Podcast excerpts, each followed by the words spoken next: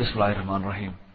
سامعین اکرام، یہ قرآن سننا ڈاٹ کام کی پیشکش ہے۔ ہمارا انٹرنیٹ پر پتا ہے۔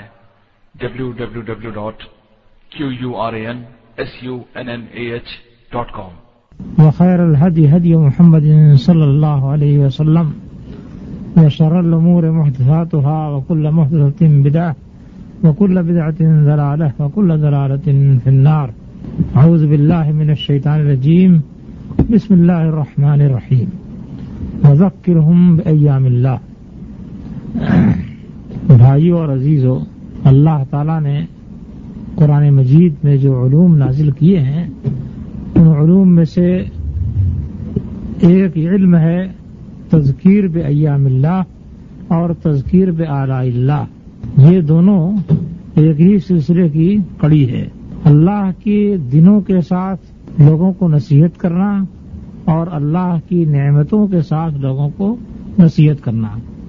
یعنی اللہ کے دشمن جو زمین میں گزرے ہیں، اللہ تعالیٰ نے مختلف مواقع پر ان پر جو عذاب نازل کیا، ان کو جو سزا دی، ان کو جس حشر اور نتیجے سے دو چار کیا، اس کے ذریعے لوگوں کو یاد دلانا کہ دیکھو، اللہ کی مخالفت جنہوں نے کی، اللہ کے رسول کی مخالفت جنہوں نے کی اور اللہ کے نیک بندوں کی مخالفت جنہوں نے کی، اللہ تعالیٰ نے کس طرح ان سے انتقام لیا اور کس طریقے سے ان پر اپنا عذاب نازل کیا اور کس طریقے سے ان کے وجود کو مٹا کر کے ختم کر دیا، ان باتوں کو یاد دلایا جائے تاکہ اس سے یہ بات لوگوں کو ذہن نشین ہو کہ اللہ تعالیٰ کی پیروی اور اس کی اطاعت، اللہ تعالیٰ کی اطاعت اور اس کی فرما برداری کرنا اور اسی راستے پر قائم رہنا، یہی صحیح ہے اور اس کے علاوہ جو راستہ ہے وہ غلط راستہ ہے اور اس کے نتائج بھی غلط ہیں۔ اسی طریقے سے تذکیر بے اعلی اللہ یعنی اللہ کی نعمتوں کے ذریعے نصیحت کرنا۔ یعنی اللہ تعالیٰ نے اپنے فرشتوں پر، اپنے نیک بندوں پر، اپنی اطاعت کرنے والوں پر بعض موقع پر جو انعام فرمایا ہے، ان کے ساتھ جو نوازش کی ہے اور ان کو جس طرح سے سرفراز فرمایا ہے، اس کو یاد دلانا، اس کا ذکر کرنا تاکہ اس سے بھی لوگوں کے ذہن میں یہ بات اچھی طرح آئے کہ اللہ تعالیٰ کی اطاعت اور اس کی فرما برداری کے راستے پر چلنا ہی کامیابی کی ضمانت ہے اور اس راستے کو چھوڑ کر کے دوسرا راستہ اختیار کریں گے تو ناکام و نامراد ہوں گے اور اللہ تعالیٰ کی رحمت اور اس کی نوازش سے دور ہوں گے۔ یہ تو دنیا کے اندر ہوگا۔ اور ظاہر بات ہے کہ اسی نشے پر اللہ تعالیٰ کی طرف سے دنیا ختم ہونے کے بعد بھی معاملہ کیا جائے گا۔ تو یہ قرآن مجید کا ایک خاص علم ہے اور اس کا تذکرہ قرآن مجید کی مختلف آیات میں آیا ہوا ہے۔ اب ہم جس مہینے سے گزر رہے ہیں اور جن ایام سے گزر رہے ہیں، وہ مہینہ اور وہ ایام بھی کچھ اسی قسم کا ہے۔ میں ابھی اس کی تھوڑی سی تفصیل آپ کے سامنے رکھوں گا۔ اس سے پہلے آپ سے ایک بات کی طرف متوجہ ہونے کی گزارش کروں گا کہ ابھی محرم شروع ہوا ہے اور محرم کے شروع ہوتے ہی سال بدل جاتا ہے اور نیا سال شروع ہوتا ہے۔ دنیا میں جو لوگ کاروبار کرنے والے ہیں، تجارت کرنے والے ہیں، کچھ بیچنے اور کچھ خریدنے والے ہیں، ان کا دستور یہ ہے کہ وہ مختلف ایام میں اپنا حساب و کتاب کرتے ہیں اور خاص طریقے سے سال کے تکملے پر اپنا حساب و کتاب کرتے ہیں۔ ہم نے سال بھر میں کیا کچھ خریدا، کیا کچھ بیچا، اس میں کتنا فائدہ اٹھایا، کتنا نقصان اٹھایا، ہماری تجارت کی کیا کیفیت رہی؟ اگر ہمارے سامنے گھاٹا آتا ہے تو ہمیں افسوس ہوتا ہے، پریشانی ہوتی ہے، دماغ میں تشویش ہوتی ہے، اور اگر ہمارے سامنے یہ سب چیز آتی ہے کہ اس سال ہم نے فائدہ اٹھایا ہے، سامان کے اندر ہم کو اس طرح سے نفع ہوا ہے، ہماری تجارت اس طرح سے نفع بخش رہی ہے، تو اس سے ہمیں اطمینان ہوتا ہے سکون ہوتا ہے۔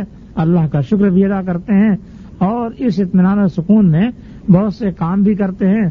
بعض دفعہ اگر نفع اچھا ہوا ہے تو کچھ خوشی میں تقسیم بھی کرتے ہیں، دوستوں کو کھلاتے ہیں، ماتحتوں کو کھلاتے ہیں اور کچھ مٹھائی لاتے ہیں، کچھ اور دوسری چیزیں لاتے ہیں۔ یہ سب بھی ہوتا ہے۔ یہ انسان کی فطرت اور طبیعت ہے۔ ہمیں جس طریقے سے دنیا کی تجارت میں ان باتوں کا اندازہ ہوتا ہے اور اس کا ہم اندازہ لیتے ہیں اسی طریقے سے ہمارے سامنے یہ بات بھی رہنی چاہیے کہ ہم اس دنیا میں ایک خاص مقصد کے لیے آئے ہیں اور اسی مقصد کو انجام دینا ہمارا مقصد وجود ہے۔ اور وہ مقصد کیا ہے؟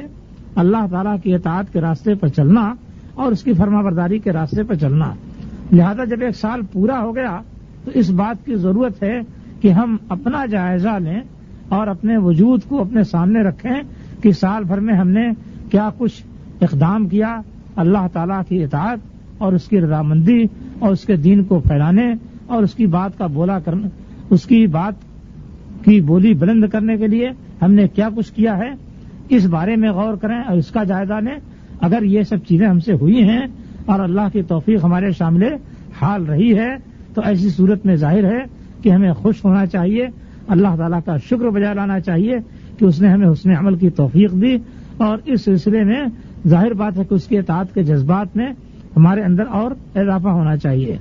اور اگر اس ایک سال کی مدت میں ہم نے اس کے برعکس کام کیا، اللہ کی نافرمانی کی، اس کی اطاعت سے دور رہے، کوتاہی کی یا زیادتی کی، غلط قسم کی، اس قسم کی چیزیں ہمارے حساب پر آتی ہوں، ہمارے حساب کے اندر آتی ہوں، تو ایسی صورت میں ہمیں ظاہر بات ہے کہ اس پر افسوس کرنا چاہیے، اللہ تعالیٰ سے معافی مانگنی چاہیے اور اس کے حضور گل گلانا چاہیے، اس سے عاجزی کرنی چاہیے کہ یہ سب کوتاہیاں ہم سے ہو گئیں۔ اللہ تعالیٰ ہمیں ان کوتاہیوں کو ہماری ان کوتاہیوں کو معاف فرمائے اور آئندہ کے لیے اس قسم کی کوتاہیوں سے ہم کو محفوظ رکھے اور آئندہ کے لیے ہمارا عمل زیادہ سے زیادہ درست کرے۔ اس طرح سے ہم اپنا جائزہ لیں، دونوں پہلو سے جائزہ لیں۔ اچھائی کے پہلو سے بھی جائزہ لیں اور اگر برائی اور غلطی کا ہے تو اس پہلو سے بھی جائزہ لیں۔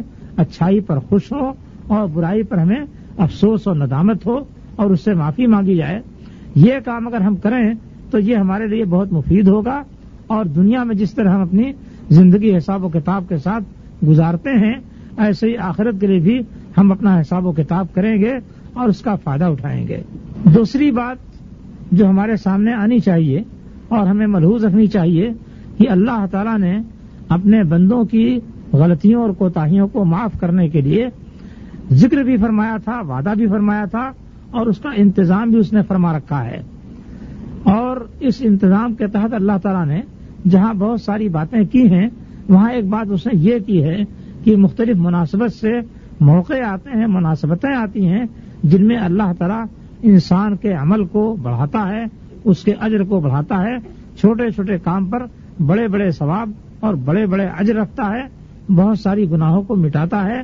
بہت ساری غلطیوں کو معاف کرتا ہے اور اس طرح سے بندے کے لیے ایک ایسا موقع آتا ہے کہ اس موقع سے فائدہ اٹھا کر کے اپنی بہت سی کوتاہیاں اللہ تعالیٰ سے معاف کروا لے اللہ تعالیٰ کے نزدیک پسندیدہ بات یہ ہے کہ انسان اللہ تعالیٰ کی اطاعت کے راستے پر چلے اور اس راستے پر چلتے چلتے اگر ٹھوکر کھا گیا ہے، غلطیاں ہو گئی ہیں، لیکن پھر وہ پلٹ کسی راستے پر آ گیا، غلطی اور ٹھوکر کھانے کے بعد تو اللہ تعالیٰ اس طرح کی چیزوں کو معاف کرتا ہے۔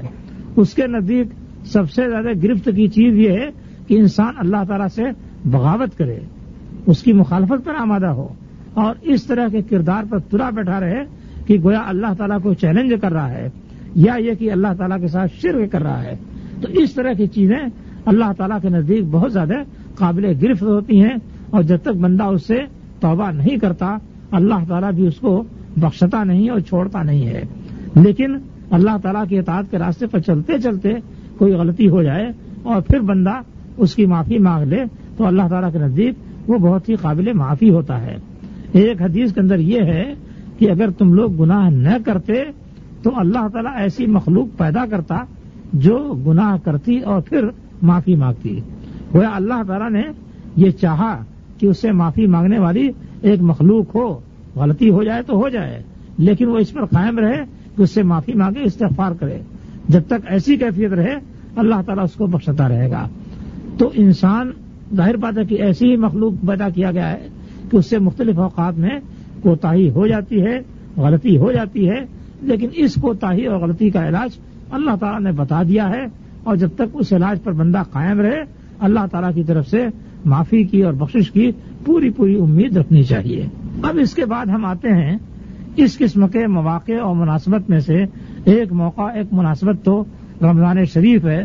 اس کی تفصیل آپ نے بہت سنی اور پڑھی ہوگی کہ رمضان میں اللہ تعالیٰ کس طرح گناہیں بخشتا ہے، روزے کے ذریعے بخشتا ہے، تراویح کے ذریعے سے بخشتا ہے، قیام اللیل کی لہرت القدر کے قیام سے بخشتا ہے۔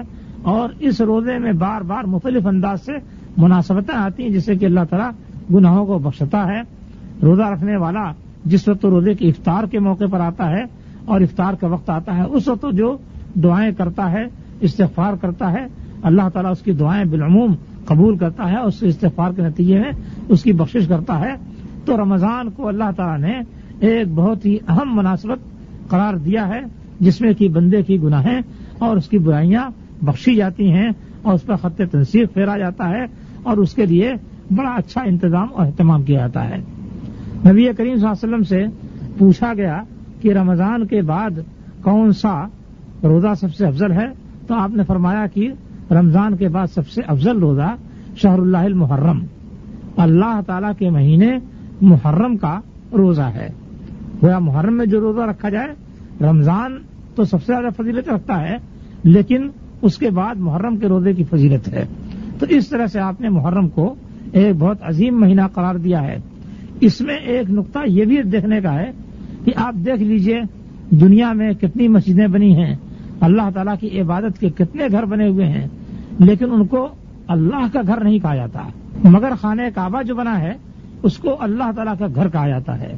اور اس طرح سے خانہ کعبہ کو دنیا کی تمام مساجد اور دنیا کی تمام عبادت گاہوں پر فضیلت حاصل ہے اور اس کو برتری دی گئی ہے۔ اللہ کی طرف نسبت کرنے کا گویا خاص معنی یہ ہوا کہ اس کو دوسری جگہوں پر فضیلت دی گئی ہو۔ حالانکہ ظاہر بات ہے، جتنی مسجدیں ہیں، سب اللہ کا گھر ہیں اور جتنی عبادت کی جگہ ہیں، سب کو اللہ تعالیٰ کی جگہ کہا جائے گا۔ لیکن جب کسی چیز میں کوئی خاص بات ہوتی ہے، تو اس کو اللہ تعالیٰ کی طرف منسوخ کر دیا جاتا ہے۔ حضرت صالح علیہ السلام کی اونٹنی کو دیکھ لیجیے۔ ساری اونٹنی اللہ نے پیدا کی ہے۔ اور حقیقت یہ ہے کہ پیدائش کا نظام جو اللہ تعالیٰ نے بالکل فطری اور طبعی رکھا ہے، وہ بھی ایک معجزہ ہی لگتا اگر آپ غور کیجیے تو۔ مگر حضرت صالح علیہ السلام کی اونٹنی کو فرمایا کہ حاضر ناقت اللہ، یہ اللہ کی اونٹنی ہے۔ یعنی اس کو بقیہ تمام اونٹنیوں پر ایک طرح کی اہمیت اور فوقیت تھی۔ اس بنا پر اس کو کہا کہ اللہ کی اونٹنی ہے۔ تو اب مہینے تو کل کے کل اللہ تعالیٰ کے مقرر کیے ہوئے ہیں، سال کے بارہ مہینے ہیں، ان میں سے چار مہینے حرام کے ہیں۔ یہ سب اللہ تعالیٰ نے مقرر کیا ہے۔ لیکن احادیث وغیرہ میں اللہ تعالیٰ کی طرف صرف محرم کے مہینے کی نسبت آتی ہے اور کسی دوسرے مہینے کے متعلق یہ نسبت دیکھنے میں نہیں آتی۔ اس سے یہ اندازہ ہوتا ہے کہ محرم کو اللہ تعالیٰ نے خاص فضیلت اور خاص اہمیت دی ہے اور اس کی اہمیت دوسرے مہینے کے مقابلے میں بڑھی ہوئی ہے۔ تو ایک تو اس کی اہمیت بڑھی ہوئی ہے اور دوسرے یہ کہ اس کا جو روزہ ہے، اس روزے کی اہمیت بھی رمضان کے روزے کے بعد سب سے زیادہ ہے۔ اس کے روزے کی کیا حیثیت ہے؟ اس کو تو ابھی آپ سنیں گے انشاءاللہ۔ اس سے پہلے آپ کو ایک حدیث یہ سنا دی جائے کہ رمضان کا جو روزہ ہے، اسے جاہلیت کے زمانے میں قریش کے لوگ رکھتے تھے۔ یہ حدیث صحیح مسلم کے اندر ہے کہ قریش کے لوگ جاہلیت کے زمانے میں رمضان، یہ محرم کی دسویں تاریخ کا روزہ رکھا کرتے تھے۔ عاشورہ کا روزہ رکھا کرتے تھے۔ اور نبی کریم صلی اللہ علیہ وسلم نے بھی مکے ہی کے اندر اس کا روزہ رکھنا شروع کر دیا تھا۔ مدینہ پہنچنے سے پہلے جس طرح سے قریش رکھتے تھے، اسی طریقے سے نبی کریم صلی اللہ علیہ وسلم بھی محرم کا روزہ رکھا کرتے تھے تسیم محرم کا۔ یہ دونوں بات صحیح مسلم کے اندر موجود ہے۔ اور حدیث کے اندر یہ دونوں بات کہی گئی ہے۔ قریش کیوں روزہ رکھتے تھے؟ اس کے بارے میں البتہ کوئی نس نہیں ملتی ہے کہ یہ روزہ کیوں رکھتے تھے۔ لیکن یہ بات معلوم ہے کہ قریش کے لوگ حضرت ابراہیم علیہ السلام کے دین پر ہونے کے دعوے دار تھے اور حضرت ابراہیم علیہ السلام کے دین کی بہت سی چیزیں ان کے اندر موجود تھیں۔ اگرچہ اس کے اندر کچھ رد و بدل کر دیا تھا، تبدیلی کر دی تھی، مگر ان کے دین کی بہت سی باتیں موجود تھیں۔ مثال کے طور پر حج کو حضرت ابراہیم علیہ السلام نے مشروع کیا تھا۔ قریش کے لوگ مکہ اور عرب کے مشرقین یہ بھی حج کیا کرتے تھے۔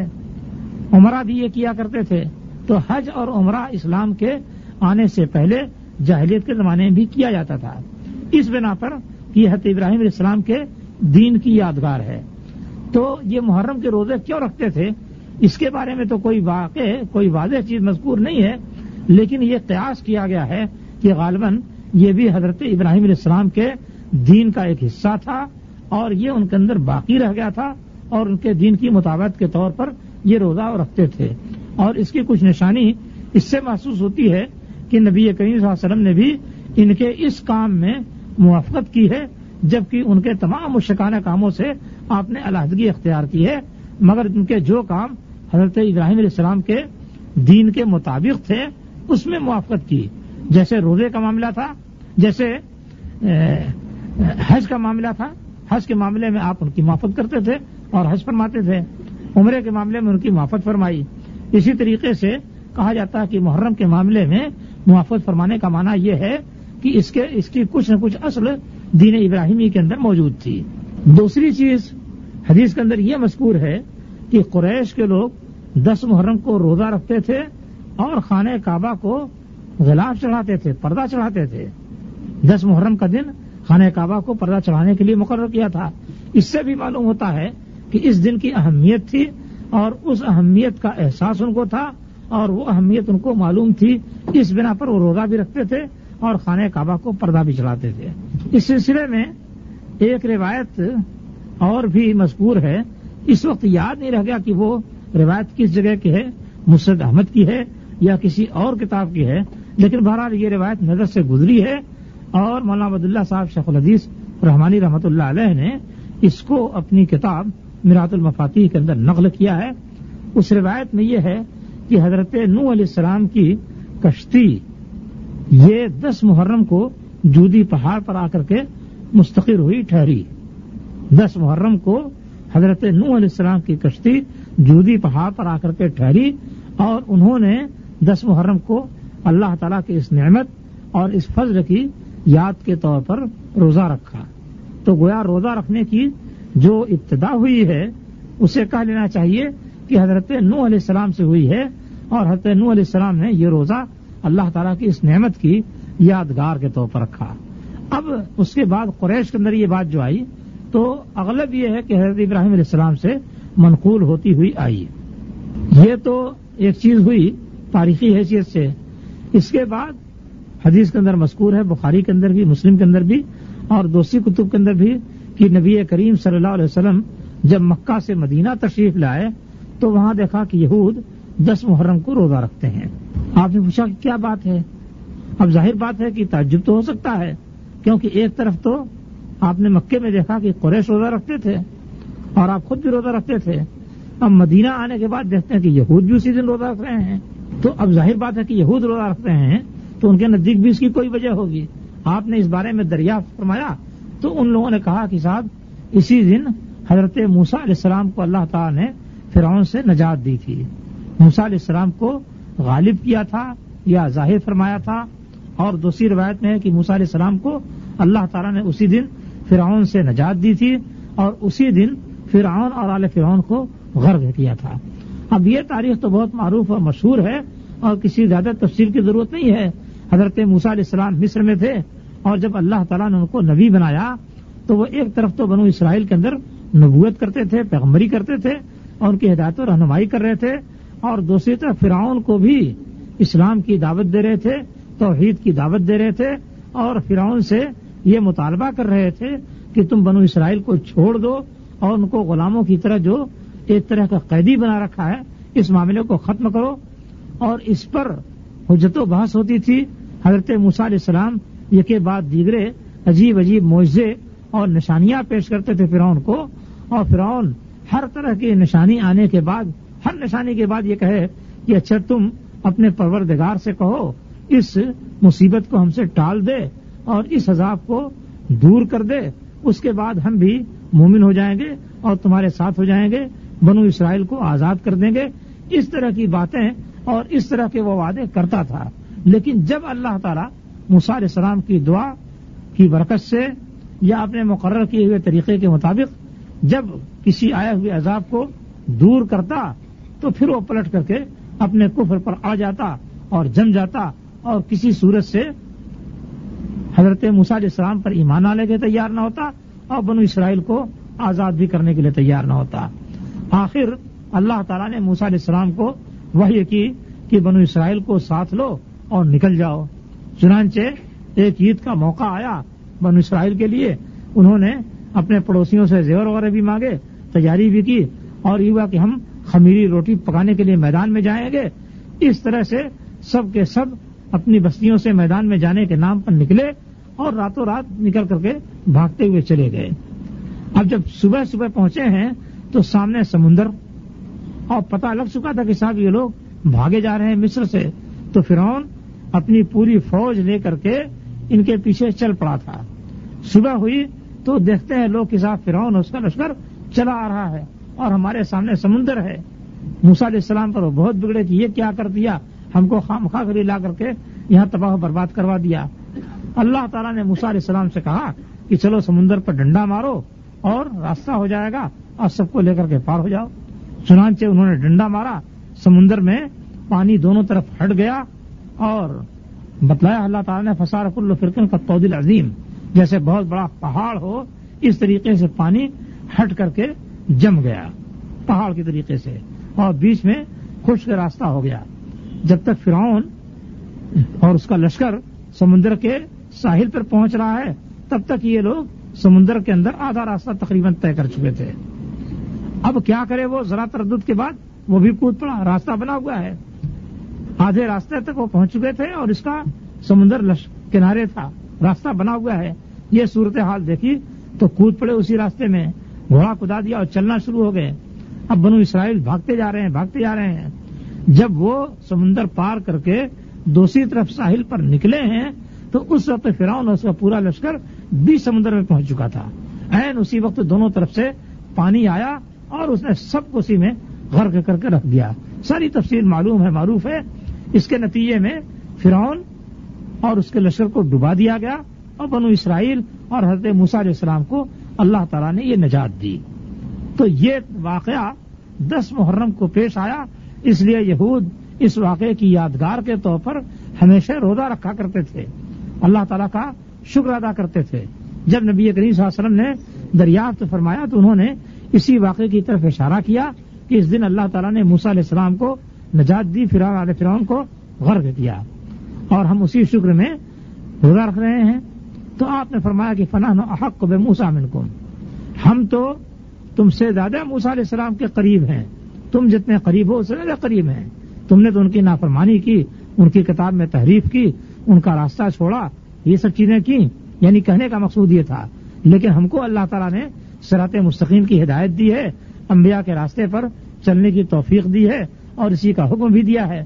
تو اگر یہ علیہ السلام کو انعام حاصل ہوا اس کی بنا پر تم شکریہ ادا کرنا مناسب یا ضروری سمجھتے ہو، تو ہمارے لیے اس سے کہیں زیادہ اس بات کا حق ہے کہ ہم علیہ السلام کی نجات کی خوشی میں شکریہ ادا کریں اور اس دن کا روزہ رکھیں۔ یہاں ایک بڑی لطیف بات ہے اور بعض علماء نے عجیب و غریب قسم کی چوک کی ہے۔ امام سیوتی کے بارے میں معروم اور مشہور ہے کہ وہ بہت ساری بدتوں کی تعویل کر کے اس کو صحیح قرار دیتے تھے اور اس کو جائز قرار دینے کے لیے بڑی دور دراز کی تعویلیں کیا کرتے تھے اور باتیں لایا کرتے تھے۔ چنانچہ انہوں نے کہا کہ اس سے معلوم ہوتا ہے یعنی علیہ السلام کے اس واقعے سے اور اس پر نبی کریم صلی اللہ علیہ وسلم کے روزہ رکھنے سے یہ معلوم ہوتا ہے کہ عید میلاد کر سکتے ہیں۔ جب علیہ السلام کی نجات پر خوشی منا سکتے ہیں، تو نبی کریم صلی اللہ علیہ وسلم کی پیدائش پر بھی خوشی منا سکتے ہیں، عید میلاد کر سکتے ہیں۔ یہ انہوں نے اپنے فتوا حاوی کے اندر لکھا ہے۔ یہ جب میں نے دیکھا تو مجھے بڑی ہنسی آئی کہ کیا دلچسپ اور کیسا الٹا پلٹا استدلال ہے۔ سب سے پہلی بات یہ ہے کہ اگر اس سے یہ بات معلوم ہوتی تو اس کا معنی یہ ہے کہ سیوتی صاحب کو ایک ایسا مطلب سمجھ میں آ گیا جو مطلب نہ نبی صلی اللہ علیہ وسلم کو سمجھ میں آیا اور نہ صحابہ کرام کو سمجھ میں آیا اور نہ ام دین کو سمجھ میں آیا، نہ علماء کرام کو سمجھ میں آیا۔ تو یہ تو ایک ایسا مطلب سمجھ گئے جو نبی کریم صلی اللہ علیہ وسلم اور صحابہ کرام اور ام دین کے سمجھنے سے بھی زیادہ پڑھ کر کے ہے۔ تو یہ تو بڑی عجیب و غریب بات ہوگی۔ اور دوسرے لوگوں کے لیے گویا کیا کہا جائے کہ ان کے ساتھ کس طرح کا توہین کا معاملہ ہوگا۔ دوسری بات اور کرنے کی یہ ہے کہ نبی کریم صلی اللہ علیہ وسلم نے تو موسا علیہ السلام کی خوشی میں روزہ رکھا۔ معروف ہے اور معلوم ہے کہ اسلام میں جو دن عید کے پڑھتے ہیں، ان دنوں میں روزہ رکھنا حرام ہے۔ عید کے دن روزہ رکھنا حرام ہے۔ تو معلوم ہے کہ جس دن نبی کریم صلی اللہ علیہ وسلم نے روزہ رکھا ہے، اس دن عید منانا بھی حرام ہوگا۔ جب روزہ رکھا، اس کی اہمیت بتائی، بلکہ مسلم کی بہت سی روایتوں سے معلوم ہوتا ہے کہ اس دن روزہ رکھنا ضروری قرار دیا تھا۔ اگر ضروری نہیں تھا، تو کم از کم بہت زیادہ تاکیدی تھا۔ بعد میں جب رمضان کا روزہ فرض ہوا، تو اس کے بعد نبی کریم صلی اللہ علیہ وسلم نے اس لازم کو ختم کر دیا۔ دس محرم کے روزے کے لازم ہونے کو ختم کر دیا۔ یا سخت تاکید اس کی جو تھی وہ ختم کر دی اور اس کا استحباب باقی رہ گیا۔ تو اب روزے اور عید میں کوئی مناسبت نہیں ہے۔ اگر روزہ رکھنا ہے تو عید نہیں منا سکتے۔ اور عید رکھنی، عید منانی ہے تو روزہ نہیں رکھ سکتے۔ عید کے دن روزہ حرام ہوتا ہے۔ تو اب اس دن عید کیسے منا سکتے ہیں؟ آپ کا روزہ رکھنا تو اس بات کی دلیل ہوئی کہ عید میلاد نہیں منا سکتے۔ یہ غلط چیز ہوگی۔ اور اس کا اس سے بھی ثبوت نکلتا ہے کہ صحیح مسلم میں مصدر حاکم میں اور غالباً مسد احمد میں یہ روایت ہے کہ نبی کریم صلی اللہ علیہ وسلم سے دو شمبا کے دن کے، پیر کے دن کے روزے کے بارے میں پوچھا گیا کہ اس دن روزہ رکھنا کیسا ہے؟ تو آپ نے فرمایا کہ یہ تو وہ دن ہے جس میں میں پیدا کیا گیا اور جس میں میرے اوپر وحی نازل کی گئی یا میری نبوت کا آغاز ہوا۔ یعنی اس دن روزہ رکھ سکتے ہو، اس لیے کہ یہ دو تاریخی معاملے ہیں۔ ایک تو نبی کریم صلی اللہ علیہ وسلم کی پیدائش اور دوسرے اس دن وحی کا نزول۔ اور پیدائش کا حساب بارہ ربی اول کے حساب سے نہیں لگا ہے۔ اس لیے کہ آپ کی پیدائش کے بارے میں تو بہت سارے قول ہیں۔ ایک یہ کہ دو مہر دو ربی الاول کو آپ کی پیدائش ہوئی۔ دوسرے یہ ہے کہ آٹھ ربی الاول کو ہوئی۔ تیسری یہ ہے کہ نو ربی الاول کو ہوئی۔ چوتھے یہ ہے کہ بارہ ربی الاول کو ہوئی۔ پانچویں یہ ہے کہ رمضان میں آپ کی پیدائش ہوئی۔ غرض آپ کی پیدائش کی تاریخ کا تو تعین ہی نہیں ہے۔ اس لیے آدمی روزہ رکھے گا تو کب رکھے گا؟ یا عید منائے گا تو کب منائے گا؟ اور اگر کوئی بارہ ربی الاول کو مقرر کرے تو نبی کریم صلی اللہ علیہ وسلم کی وفات بارہ ربی الاول کو ہوئی تھی۔ تو وفات کے دن عید منائیے، اس سے بڑھ کر کے بدبختی کیا ہو سکتی ہے کہ آپ نبی کی وفات پر خوشی منائیں۔ لہذا جس دن آپ کی پیدائش ہوئی تھی، اس کی اہمیت آپ نے بتائی کہ پیر کا جو دن ہے یا سوموار کا جو دن ہے، اس دن میری پیدائش ہے، لہذا اس دن روزہ رکھ سکتے ہو۔ باہر کہ یہ تو ایک ضمنی بات آ گئی تھی۔ دس محرم کے تعلق سے یہ دو تین تاریخی واقعات ہیں۔ اس دن نبی کریم صلی اللہ علیہ وسلم جاہلیت میں بھی روزہ رکھتے تھے اور مدینہ پہنچنے کے بعد بھی روزہ رکھا اور اس روزے کی اہمیت بھی بتائی۔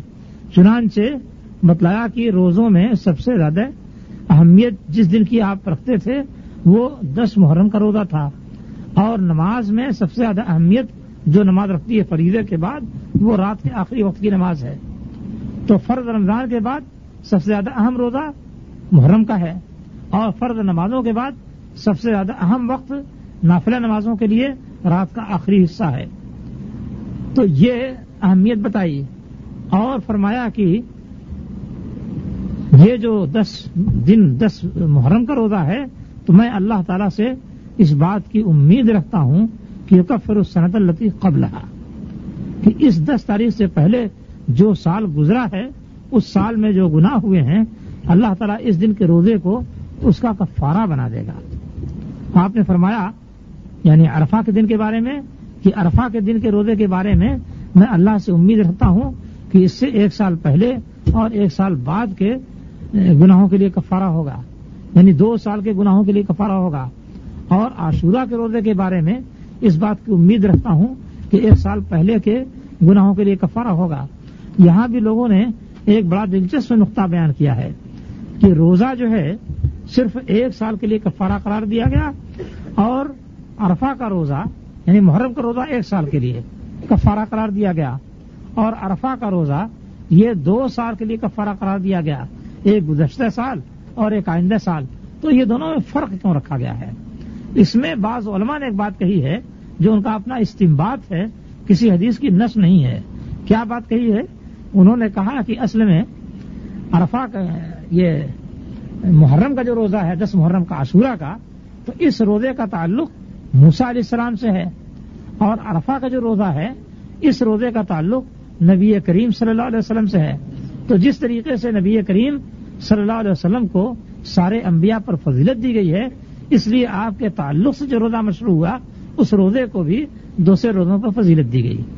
اور موسا علیہ السلام کا درجہ اور مرتبہ جس طریقے سے نبی کریم صلی اللہ علیہ وسلم کے مقابلے میں کم رکھا گیا ہے، اسی طریقے سے ان کے تعلق سے جو روزہ مشروع ہوا ہے، اس کی اہمیت بھی نبی کریم صلی اللہ علیہ وسلم کے تعلق سے مشروع ہونے والے روزے کے مقابلے میں کم رکھی گئی ہے۔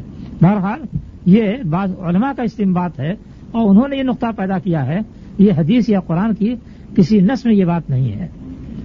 اس سلسلے میں ایک بات اور ہے کہ نبی کریم صلی اللہ علیہ وسلم نے عاشورہ کا روزہ رکھا اور اس کا روزہ رکھنے کا حکم دیا اور اس کی تاکید بھی فرمائی اور یہاں تک تاکید فرمائی کہ صحیح مسلم میں بعض روایتوں کے اندر ہے بعض صحابیات سے کہ ہم لوگ روزہ رکھتے تھے اور اپنے بچوں کو بھی روزہ رکھاتے تھے اور ان کو کھلاتے نہیں تھے اور یہ رنگین اون جو تھا، اس کا کچھ بنا لیتے تھے کہ اگر وہ کھانا مانگتے، پریشان کرتے تو ان کو اسی سے بہلا پھسلا کر کے ان کا روزہ پورا کرا دیا کرتے تھے۔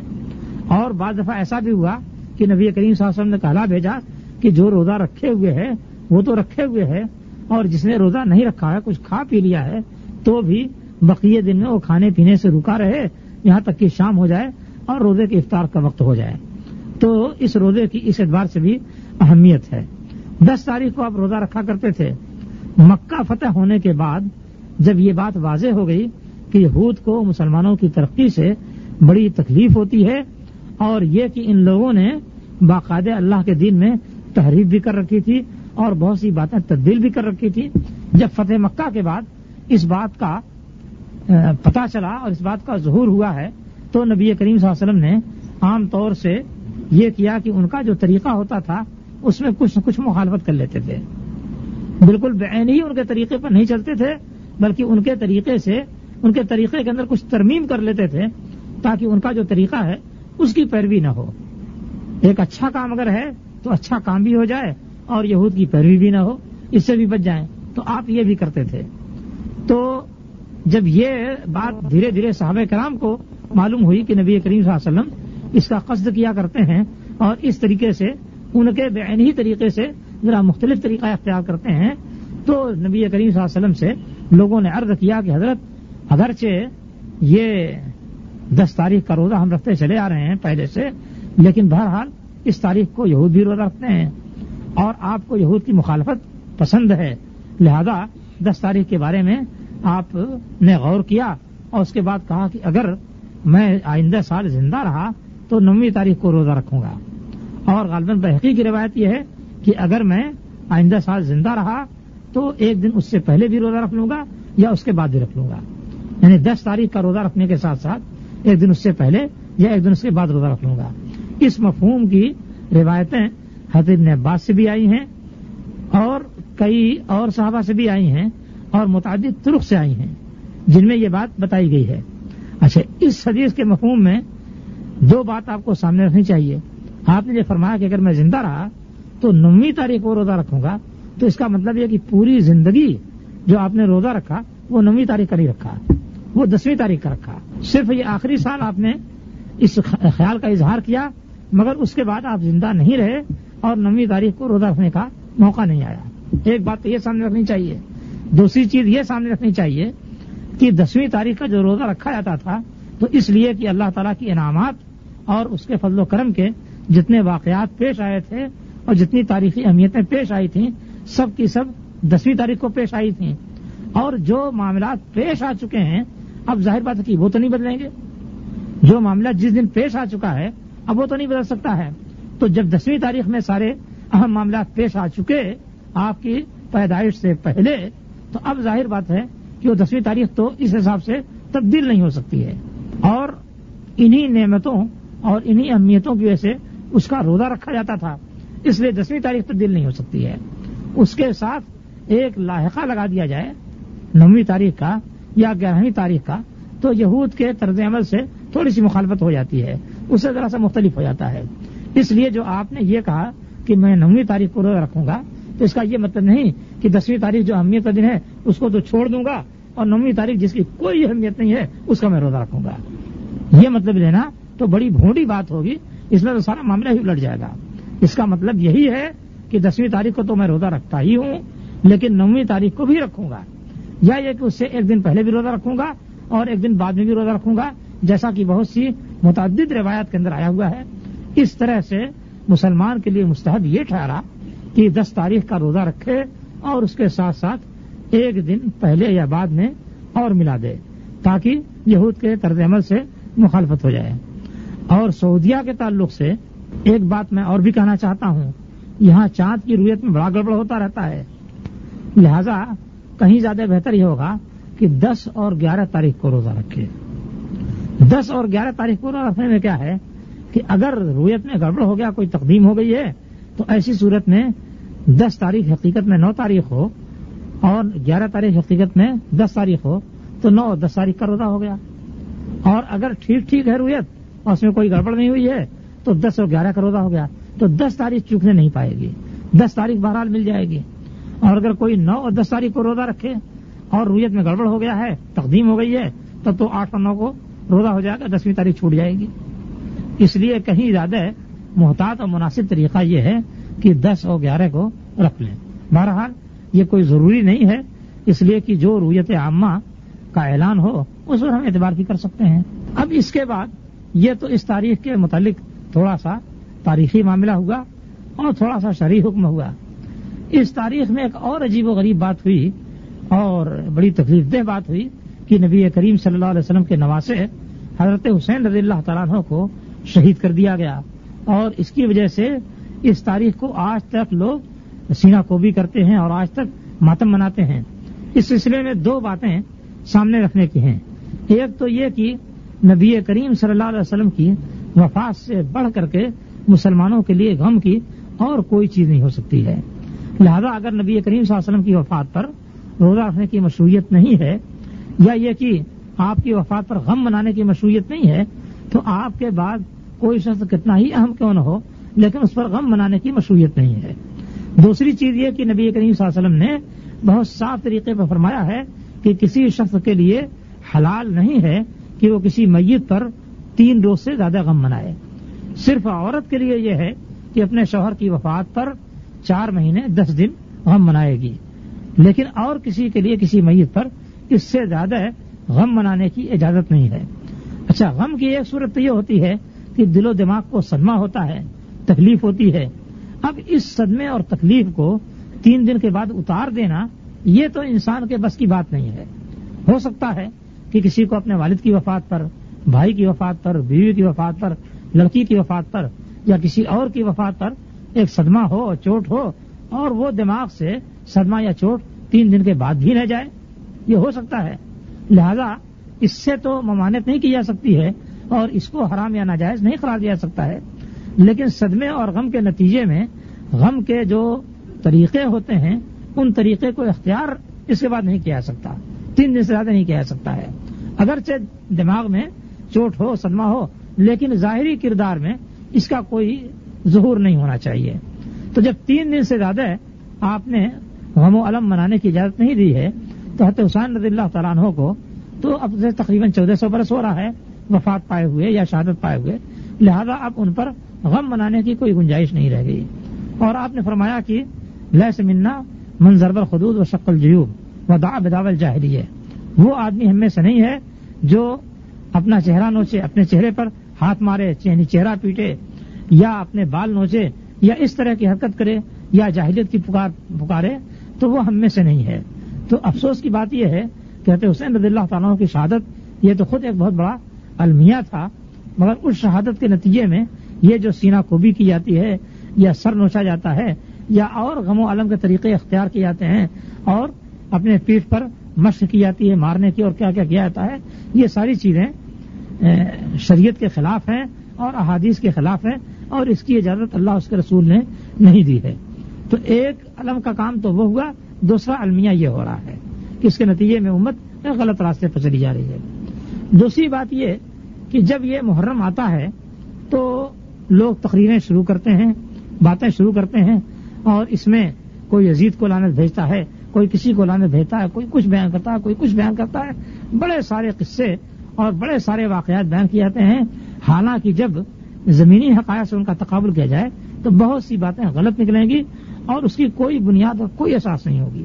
اس لیے میں مناسب سمجھتا ہوں کہ آپ کے سامنے ایک مختصر طور پر اس واقعے کا ایک نقشہ پیش کر دوں، جو ہمارے بعض عزیزوں نے جس کو لکھ کر کے باقاعدے رسالے کی شکل دے دی ہے اور آدمی اس کو پا جائے تو پڑھ کر کے دلیل بھی دے سکتا ہے اور اطمینان بھی کر سکتا ہے، تاکہ آپ کو معلوم ہو جائے کہ واقعہ اصل ہوا کس طرح سے اور اس کا نقشہ کہاں سے کہاں بنا کر کے پیش کیا گیا۔ ہوا یہ کہ حضرت امیر معاویہ رضی اللہ تعالیٰ کی وفات کے بعد یزید کو تخت نشین کیا گیا اور ان کی زندگی ہی میں یزید کے لیے بیعت کر لی گئی تھی۔ لیکن جیسے ان کی وفات ہوئی ہے، فوراً سارے سارے شہروں میں ان کی بیعت نہیں ہوئی۔ حضرت عبداللہ بن زبیر جو تھے، انہوں نے مکے میں آ کر کے پناہ لے لی۔ اپنی حکومت نہیں قائم کی، مگر مکے میں آ کر کے انہوں نے پناہ لے لی۔ اور مکے کے لوگوں نے حضرت امیر معاویہ کی حضرت امیر معاویہ کے بعد یزید کی بیعت نہیں کی۔ اس طرح سے وہ یزید کے دائر حکومت سے باہر رہے۔ کوفہ کے لوگوں نے بھی یہی کیا کہ انہوں نے یزید کی بیعت نہیں کی۔ اور جس طریقے سے مکے میں حضرت اللہ بن زبیر بیٹھے ہوئے تھے، اور ان کو وہاں کے حکمراں کی حیثیت دے دی گئی تھی، اسی طریقے سے کوفہ کے لوگوں نے حضرت حسین کو بلایا۔ کیونکہ حضرت علی کے ماننے والے بہت سارے لوگ تھے، اور حضرت علی یا ان کی نسل سے اپنے ذاتی مطلب پورے کرنے والے ان سے بھی زیادہ تھے۔ ذاتی مطلب پورے کرنے کیا مطلب؟ یعنی حضرت علی حکمراں تھے۔ تو وہاں بہت سارے لوگ بہت سے عہدوں پر بیٹھے ہوئے تھے۔ غلط طریقے سے۔ اسی طریقے سے وہ چاہتے تھے کہ حضرت حسین آ کر کے حکومت کی بارڈر سنبھال لیں۔ تو ہم بڑے بڑے منصب پر قابض ہو جائیں گے۔ کوئی گورنر ہوگا، کوئی کمشنر ہوگا، کوئی کچھ ہوگا، کوئی کچھ ہوگا۔ تو دنیا بھر کی ساری نعمتیں ہم کو مل جائیں گی۔ حضرت حسین سے کوئی خاص ہمدردی نہیں تھی۔ بالکل صاف بات ہے۔ کوئی ہمدردی نہیں تھی۔ حضرت حسین کی حکمرانی مطلوب تھی تاکہ ان کے نام پر ہماری حکمرانی قائم ہو۔ تو اس طرح سے ان لوگوں نے حضرت حسین کو بلانے شروع کیے اور اتنے خطوط بھیجے کہ حضرت حسین جانے کے لیے تیار ہو گئے۔ اور جب جانا چاہا تو ہر ہمدرد نے ان کو منع کیا اور کوشش کی کہ وہ مکہ چھوڑ کر کے کوفہ نہ جائیں، کیونکہ کوفہ کے لوگوں سے وفاداری کی کوئی امید نہیں ہے۔ بلکہ بعد میں مشہوری ہو گیا کہ کوفی لا یوفی، کوفی وفاداری نہیں کرتا ہے۔ تو ان لوگوں سے وفاداری کی کوئی امید نہیں ہے۔ خام خواہ کے لیے وہاں جائیں گے اور ان کے نرغے میں پہنچ کر کے ایک مشکل میں پھنس جائیں گے۔ یا تو وہ خود اپنے غلط مقاصد کے لیے ان کو استعمال کریں گے، یا ہو سکتا ہے کہ یزید، جس کی حکومت تقریباً ہر جگہ قائم ہو چکی ہے، وہ جو ہے ان کو کسی پریشانی میں ڈال دے۔ اس لیے ہر شخص ان کو مشورہ یہی دیتا تھا کہ مکہ چھوڑ کے نہ جائیے، یہیں بیٹھے رہیے۔ مگر وہ بھی ان خطوط سے متاثر ہو کر کے، بہرحال انہوں نے جانے کا فیصلہ کیا۔ اور انہوں نے مسلم نقیل کو بھیجا، انہوں نے بیت لے لی۔ بہت سارے لوگوں سے اس وقت تک وہاں کوئی گورنر نہیں آیا تھا، حکومت قائم نہیں ہوئی تھی۔ تو ان بیتوں کی جب خبر ان کو پہنچی تو کچھ اور بھی جذبات میں گویا تلاتم آیا اور امید بدھی زیادہ وہ چل پڑے۔ اس بیچ میں ان کو خبر بھی لگی کہ صاحب معاملات الٹ چکے ہیں، لیکن وہ آگے ہی جاتے رہے۔ بہرحال یہ تو کوئی ویسی تفصیل نہیں، جو خاص نقطے اور پوائنٹ کی بات ہے اور جہاں جا کر کے بڑی بڑی تاریخیں لکھنے والے سب کے سب ہاتھ پاؤں پھینک کے بیٹھ جائیں گے، وہ چیز میں آپ کے سامنے لانا چاہتا ہوں۔ وہ کیا چیز ہے کہ حضرت حسین مکہ سے تشریف لے گئے۔ کوفہ کے قریب پہنچے تو انہیں کوفہ میں داخل ہونے سے کوفی فوج نے روک دیا۔ اس وقت مدلہ بن زیاد حکمراں ہو کر کے آ چکا تھا۔ کوفی فوج نے ان کو کوفہ میں داخل ہونے سے روک دیا۔ یہ کہاں روکا گیا ہے؟ سارے تاریخ لکھنے والے اس بات پہ اتفاق کرتے ہیں کہ کوفہ سے تین میل پہلے کوفی فوج نے مکے کے راستے میں ان کو روک دیا۔ اچھا مکے کے راستے میں روکنے کا معنی کیا ہوا؟ مکہ سے کوفہ جانے والا آدمی مغرب سے مشرق کی طرف اور شمال کا تھوڑا سا کونا لی ہوئے جاتا ہے۔ یہ مکے سے کوفہ جانے کا راستہ ہے۔ اس کے معنی یہ ہے کہ کوفہ سے تین میل پہلے مغرب اور جنوب میں انہیں روکا گیا۔ کوفہ سے تین میل پہلے مغرب اور جنوب میں روکا گیا۔ اب یہاں تاریخ دانوں کی دلچسپ تاریخ سنیے اور جس کا جی چاہے جا کر کے عراق میں دیکھا ہے اور جس کا جی چاہے چھپے ہوئے نقشوں میں دیکھ لے۔ ان دونوں میں جب تطابق آپ کریں گے تو ایک عجوبہ نکل آئے گا۔ کیا ہے؟ کوفہ میں داخل ہونے سے تین میل پہلے ان کو روک دیا گیا۔ مورخین کیا کہتے ہیں؟ کہ وہاں فوج نے حضرت حسین سے کہا کہ آپ اپنے آپ کو ہمارے حوالے کر دیجیے حضرت حسین نے کہا کہ دیکھو، تین تجویزیں ہیں، تینوں میں سے کوئی ایک تجویز منظور کر لو۔ وہ کیا ہے؟ ایک تجویز تو یہ ہے کہ میں جہاں سے آیا ہوں، مجھ کو وہیں واپس جانے دو۔ یعنی مکہ سے آیا ہوں، مکہ واپس جانے دو۔ ایک تجویز یہ ہے۔ دوسری تجویز یہ ہے کہ میں اسلامی ممالک کی سرحدوں میں سے کسی سرحد پر چلا جاؤں اور وہاں کے اللہ کے دشمنوں سے اور کفار سے جہاد اور لڑائی کروں، اس کے لیے مجھ کو جانے دیا جائے۔ دو تجویز ہو گئی، اور تیسری تجویز یہ ہے، جس کو شیعہ کتابوں میں اس لفظ کے ساتھ بیان کیا گیا ہے کہ او آت یہ امیر المومنین یزید فضا یدی فی یدہی۔ یا یہ کہ میں امیر المومنین یزید کے پاس جاؤں اور اپنا ہاتھ اس کے ہاتھ میں رکھ دوں۔ یعنی اس سے بیعت کر لوں اور اس کی تابے داری اختیار کر لوں۔ یہ تین تجویز حضرت حسین نے دی۔ اب اس پر ہوا کیا؟ یہاں آ کر کے مورخین جو بیان کرتے ہیں اور زمینی واقعہ جو کچھ بتاتا ہے، ان دونوں میں آپ کو ٹکراؤ میں بتاتا ہوں۔ وہ کہتے ہیں کہ اب جب انہوں نے تین تجویز پیش کی، تو کوفہ کی فوج نے یہ کہا کہ ہمیں ان تینوں میں سے کوئی بھی تجویز منظور نہیں ہے۔ بس سیدھی سیدھی بات یہ ہے کہ آپ اپنے آپ کو ہمارے حوالے کر دیجیے اور ہماری گرفتاری میں اپنے آپ کو دے دیجیے۔ اس کے علاوہ آپ کی کوئی تجویز ہمیں منظور نہیں ہے۔ حضرت حسین نے اپنے آپ کو ان کی گرفتاری میں دینا، گوارا نہیں کیا۔ اور وہ اس سے کم پر تیار نہیں ہوئے۔ اسی بات پر معاملہ بگڑتا گیا، کشاکش بڑھی اور اس حد تک بڑھی کہ حضرت حسین کو شہید کر دیا گیا۔ کہ کوفہ سے تین میل پہلے جنوب مغرب میں ان کو روکا گیا۔ حضرت حسین کہاں شہید ہوئے؟ اس کے بارے میں کسی کو شبہ ہے؟ ہر شخص کہتا ہے کہ حضرت حسین یہ کہاں شہید ہوئے ہیں؟ کربلا میں۔ کربلا کہاں پڑتا ہے؟ کربلا پڑتا کہاں ہے؟ کربلا کوفہ سے دمشق جانے والے راستے پر تین دن کے فاصلے پر ہے۔ کوفہ سے دمشق جو راستہ جاتا ہے، اس راستے پر تین دن اونٹ کی سواری سے انسان چلے، تب وہ پہنچے گا کہاں؟ کربلا پہنچے گا۔ ساٹھ کوس۔ ساٹھ کوس کا مطلب ایک سو بیس میل۔ اور ایک سو بیس میل کا مطلب کیا ہوا کہ ایک سو ستر اور دس، ایک سو اسی، ایک سو اسی کلو میٹر یعنی جہاں پر ان کو روکا گیا تھا، وہاں سے تقریباً دو سو کلو میٹر کے فاصلے پر کوفہ پڑتا ہے، کربلا پڑتا ہے۔ جہاں ان کو روکا گیا، وہاں سے تقریباً دو سو کلو میٹر کے فاصلے پر کربلا پڑتا ہے۔ سوال یہ کہ جب ان کو کوفہ کے مغرب میں روکا گیا، جنوب میں روکا گیا، تو کوفہ کے شمال میں دو دن، تین دن کے فاصلے پر یا دو سو کلو میٹر کے فاصلے پر کیسے ان کو قتل کر دیا گیا؟ یہ کیسے پیش آ گیا؟ اس کا حل آپ مورخین سے پوچھیے تو کوئی جتنی بھی محنت کر ڈالے، کسی قیمت پہ اس کا حل نہیں بتا سکتا۔ جب کوفہ سے تین دن، تین مل پہلے روکا گیا اور وہیں گرفتار کرنے کی کوشش کی گئی، اسی کے نتیجے میں لڑائی ہوئی اور اسی کے نتیجے میں ان کو قتل کیا گیا تو وہاں کیسے آپ قتل ہو گئے؟ اور ابھی جو لطائف سنائے جاتے ہیں، ان کو آپ اگر سنیں گے تو تو حیرت ہوگی کہ صاحب لڑائی ہوئی تو حضرت حسین نے کیا کیا؟ چالیس ہزار آدمی کو قتل کیا۔ ان کی بہادری کا یہ عالم تھا کہ لڑائی کے دوران انہوں نے چالیس ہزار آدمیوں کو قتل کیا۔ لڑائی کب شروع ہوئی تھی؟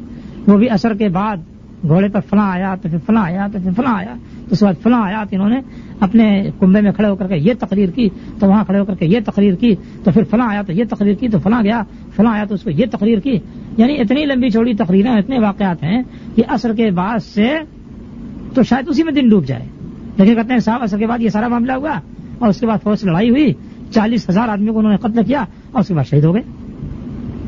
اب چالیس ہزار آدمیوں کو قتل کیا تو اگر ایک قتل پر ایک منٹ آپ مانتے ہیں تو کم سے کم چالیس ہزار منٹ تو ہوں گے۔ چالیس ہزار منٹ کتنے دنوں پورے ہوں گے؟ ساڑھے ستائیس دن مسلسل اگر قتل کرتے رہے ہوں تو پورے ہوں گے۔ تو جھوٹ گڑنے والوں نے وہ وہ جم کر کے جھوٹ گڑا ہے کہ حیرت ہوتی ہے کہ آخر عقل و دماغ کہاں لے آ کر رکھ دیا تھا۔ میں مدینے میں مسجد نبی میں بیٹھا تھا تو لوگ جھگڑتے ہوئے آئے۔ کہا کہ صاحب فلاں کہتا ہے کہ امام حنیفہ رحمۃ اللہ علیہ روزانہ ایک ہزار پڑھتے تھے رات کو۔ اور فلاں کہتا کہ نہیں پڑھتے تھے، یہ ہے وہ ہے۔ کیا اس بارے میں صحیح ہے؟ آپ اس کا فیصلہ کر دیجیے۔ میں نے کہ بیٹھ جائیے۔ میں فیصلہ نہیں کروں گا، آپ بھی لوگ فیصلہ کر دیجیے۔ میں صرف آپ کے سامنے حقیقت پیش کرتا ہوں۔ فیصلہ کرنا آپ کا کام ہے۔ بیٹھ گئے۔ میں نے کہا کیسے اچھا بتاؤ، اوسط درجے کی رات کتنی لمبی ہوتی ہے؟ کہا بارہ گھنٹے کی ہوتی ہے۔ اچھا بارہ گھنٹے میں سے اگر آپ مغرب سے لے کر کے عشاء کی نماز ختم ہونے تک اور اس کے بعد کھانے پینے تک لیں، کتنے لگ جائیں گے؟ تو عشاء کی اذان ڈیڑھ گھنٹے کے بعد ہوتی ہے۔ اس لیے انہوں نے حساب لگایا کہ تقریباً دو گھنٹے میں یا اس سے کچھ دیر میں تو نماز سے فارغ ہوں، عشاء کی نماز سے۔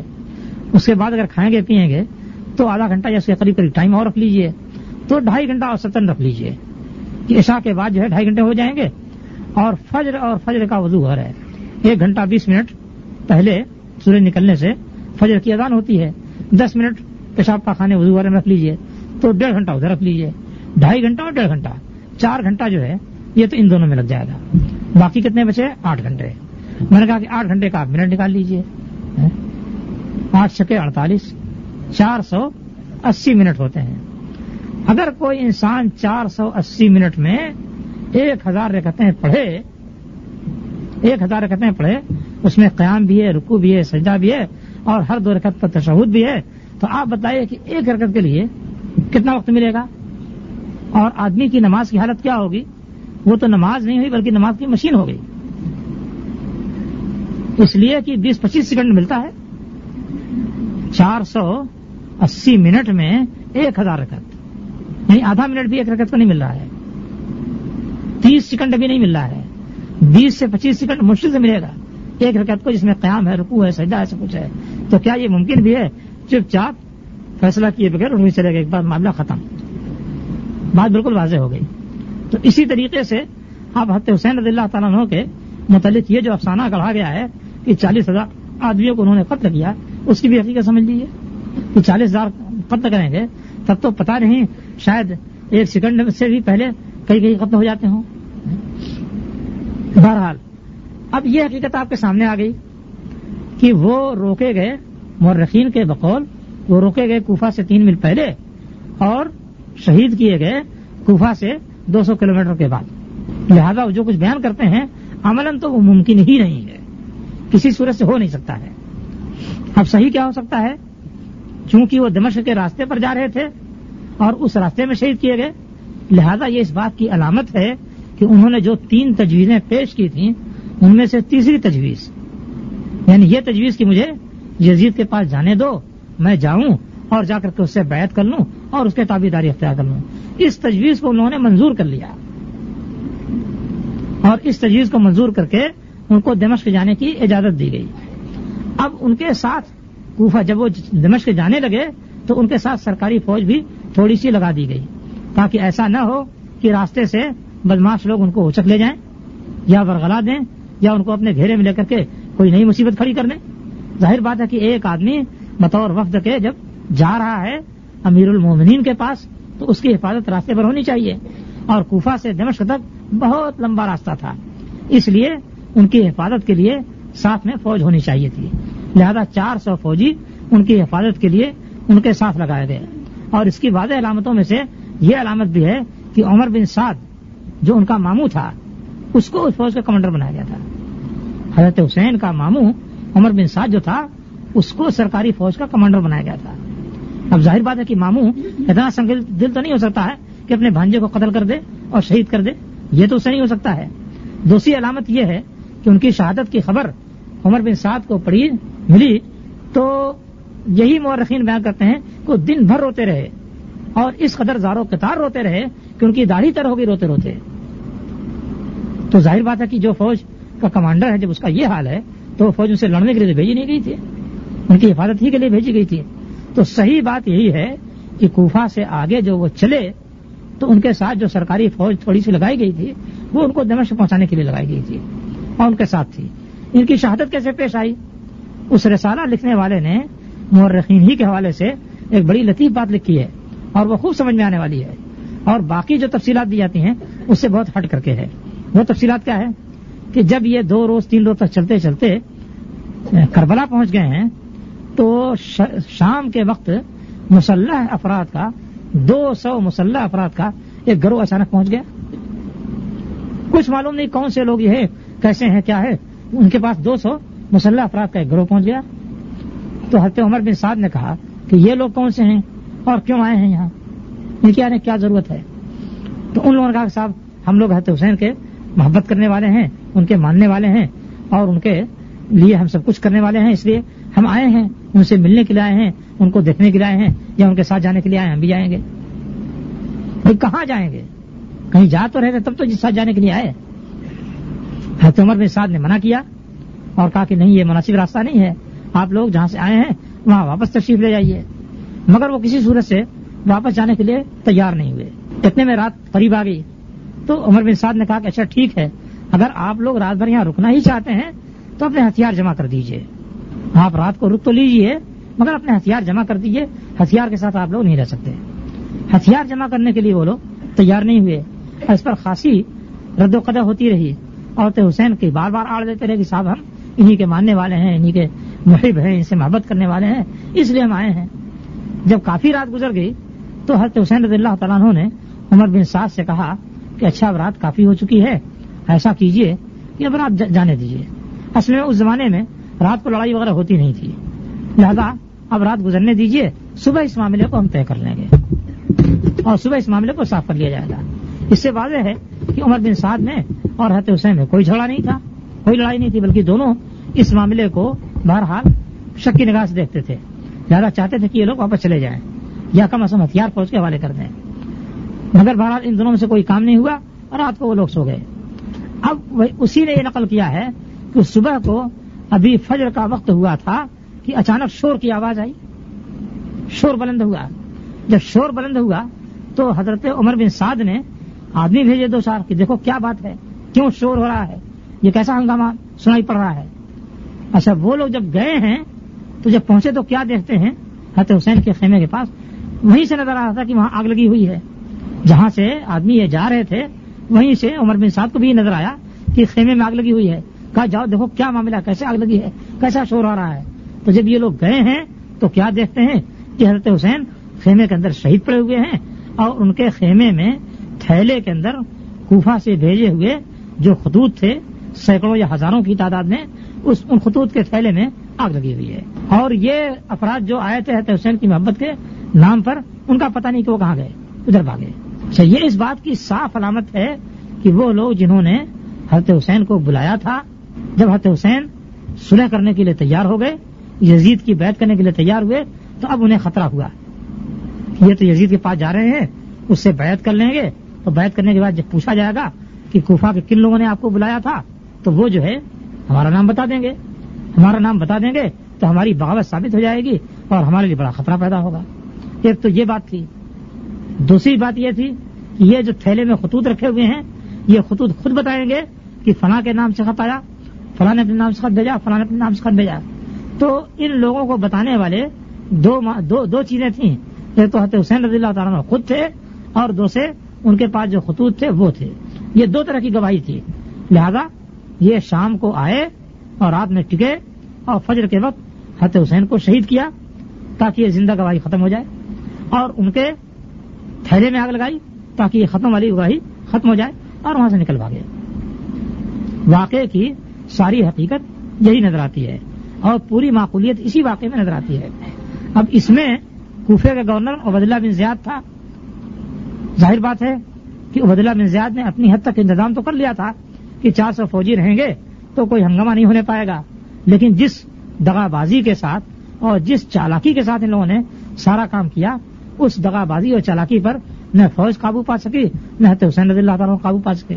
اس طرح ان غداروں بدماشوں کے ذریعے سے ان کی شہادت پیش آئی اور اس کے بعد سے آج تک سینے پر ہاتھ پیٹ رہے ہیں اور ظاہر بات ہے کہ جو جرم کیا ہے، اس جرم کے نتیجے میں سینا ہی پیٹیں گے۔ اور کیا کریں گے؟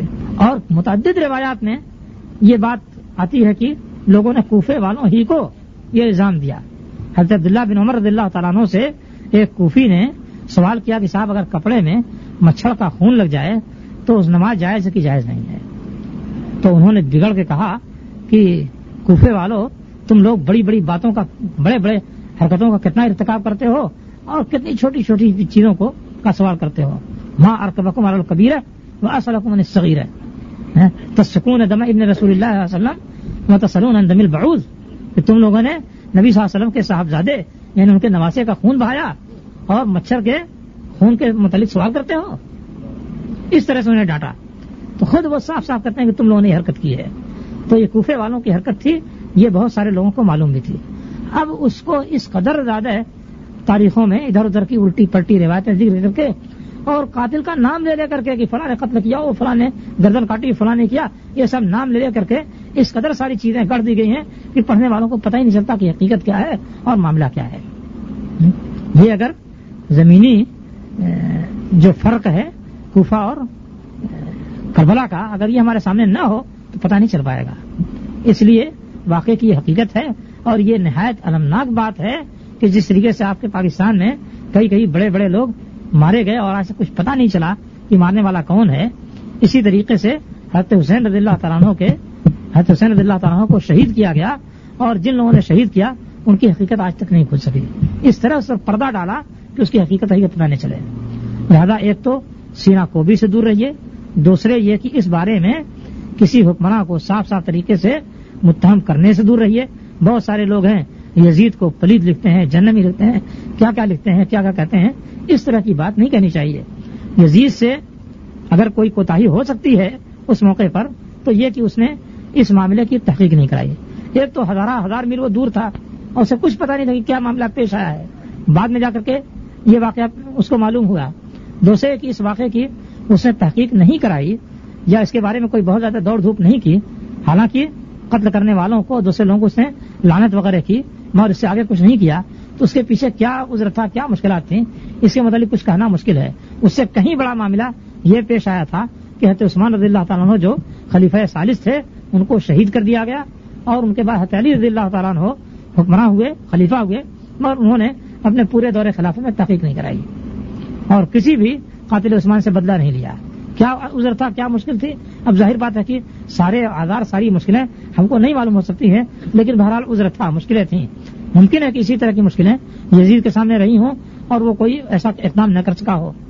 یزید کے سلسلے میں یہ ایک بات سامنے رکھنی چاہیے کہ صحیح بخاری کے اندر نبی کریم صلی اللہ علیہ وسلم نے یہ بشارت دی ہے کہ جو آدمی، کہ تم لوگ، کہ جو لوگ قیصر کے شہر قسطنطنیہ پر پہلی بار حملہ کریں گے، جو لشکر حملہ کرے گا وہ سب کے سب بخشے گئے۔ ہیں پہلی بار قیصر کے شہر قسطنطنیہ پر جو لوگ حملہ کریں گے، وہ سب کے سب کل لوگ مفور اللہ سب کو بخش دیا گیا ہے۔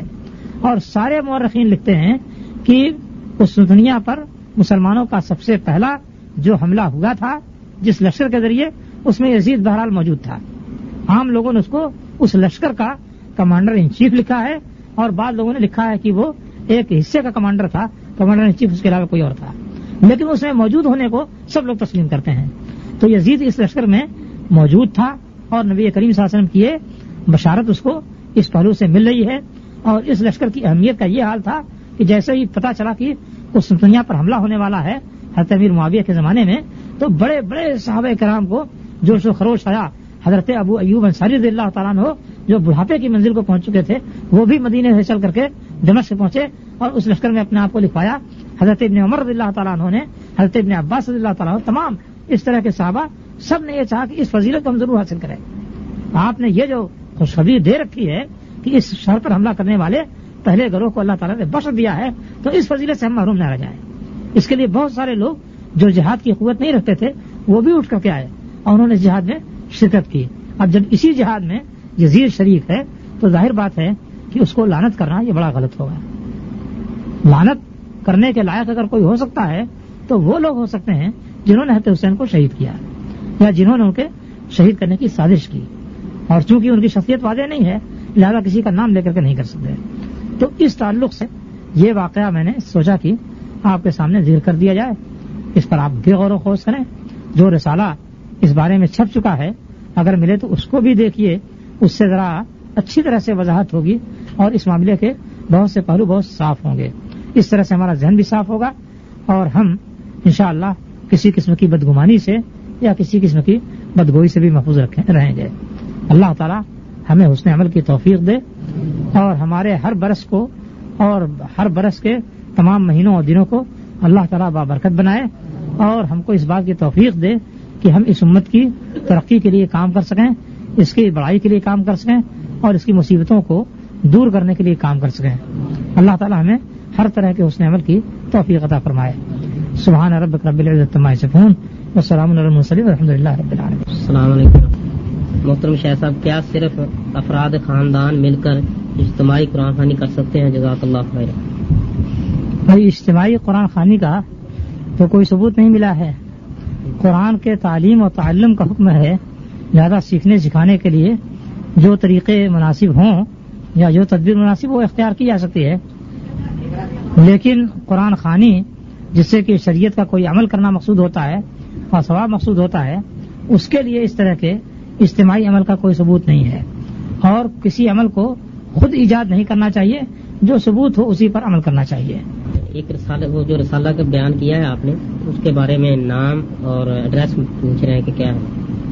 اب مجھے رسالے کا نام تو خوب اچھی طرح یاد نہیں ہے جی۔ اس لیے کہ بہت زمانہ پہلے میری نظر سے گزرا ہے لیکن یہ پاکستان میں چھپا تھا اور رسالہ لکھنے والے جو تھے وہ غالباً بشیر الدین نام تھا ان کا۔ اور واقع کربلا یا واقع کربلا کی حقیقت کچھ اسی طرح کا نام تھا اس کا۔ ایک صاحب حج کے اندر غلطی کی وجہ سے، جس کی وجہ سے دم واجب ہو گیا ہے، دم دینے کی استاد نہیں ہے۔ کیا اس کے بعد ہاں، دینے کی استاد ہے۔ کیا اس کے بدلے میں دس دن کے روزے رکھ سکتے ہیں؟ بھائی، دم جس پر واجب ہوتا ہے، اسے تو دم ہی دینا ہے۔ اور دوسری چیزیں اس کے بدلے میں کام نہیں دے سکتے یہ بات معلوم ہے کہ امام مالک اور امام احمد بن حنبل کو حکمران دین کی خاطر بڑی تکلیفیں دیا کرتے ہیں۔ امام ابو نیفا اور امام شافی بھی اس طرح کی تکلیف میں مبتلا ہوئے۔ امام ونیفہ امام شافی رحمۃ اللہ علیہ کے تعلق سے اس طرح کی کوئی بات ذکر میں نہیں آتی ہے۔ امام ونیفہ کے بارے میں ایک بات صرف یہ ہے کہ منصور نے ان پر کوئی عہدہ پیش کیا انہوں نے قبول نہیں کیا تو قید کر دیا تھا۔ لیکن اس کے متعلق بھی کوئی صحیح بات موجود نہیں ہے۔ جزاکم اللہ خیر۔ کیا فقہ حنفی میں یہ بات لکھی ہوئی ہے کہ جب بھی حرم مکہ میں داخل ہوں تو وہ احرام کی حالت میں ہو اور عمرہ کرے؟ اگر یہ صحیح ہے تو حنفی حضرات نہیں کرتے جبکہ کئی لوگ رمضان میں تیس رات تیس رات تراوی تیس رات تراوی تراوی جا کر پڑھتے ہیں۔ ہاں لکھا یہ ہے کہ میقات سے بغیر احرام کے کوئی شخص مکہ جا نہیں سکتا ہے۔ پھر بعد میں بعض لوگوں نے تھوڑی سی تخفیف کی ہے کہ اگر کوئی مثلا لکڑ ہرا ہے یا اس طرح کا آدمی جس کو بار بار آنا جانا پڑ رہا ہے تو صرف اس کے لیے تخفیف دی ہے باقی کوئی آدمی بغیر احرام کے میقات سے آگے نہیں جا سکتا ہے۔ یہ بات فقہ حنفی کے اندر لکھی ہوئی ہے۔ جزاکم اللہ السلام علیکم۔ شاہ صاحب وطروں میں دعائے قنوت رکوع سے پہلے ہے کہ بعد میں؟ جزاک اللہ دعائے قنوت کے تعلق سے جو احادیث ہیں ان میں سے بعض احادیث قبل رکوع کی ہیں اور بعض احادیث بعد رکوع کی ہیں۔ اس لیے صحیح بات یہی ہے کہ وطر میں دعائے قنوت کوئی رکوع سے پہلے پڑھنا چاہے تو یہ بھی درست ہے اور رکوع کے بعد پڑھنا چاہے تو یہ بھی درست ہے۔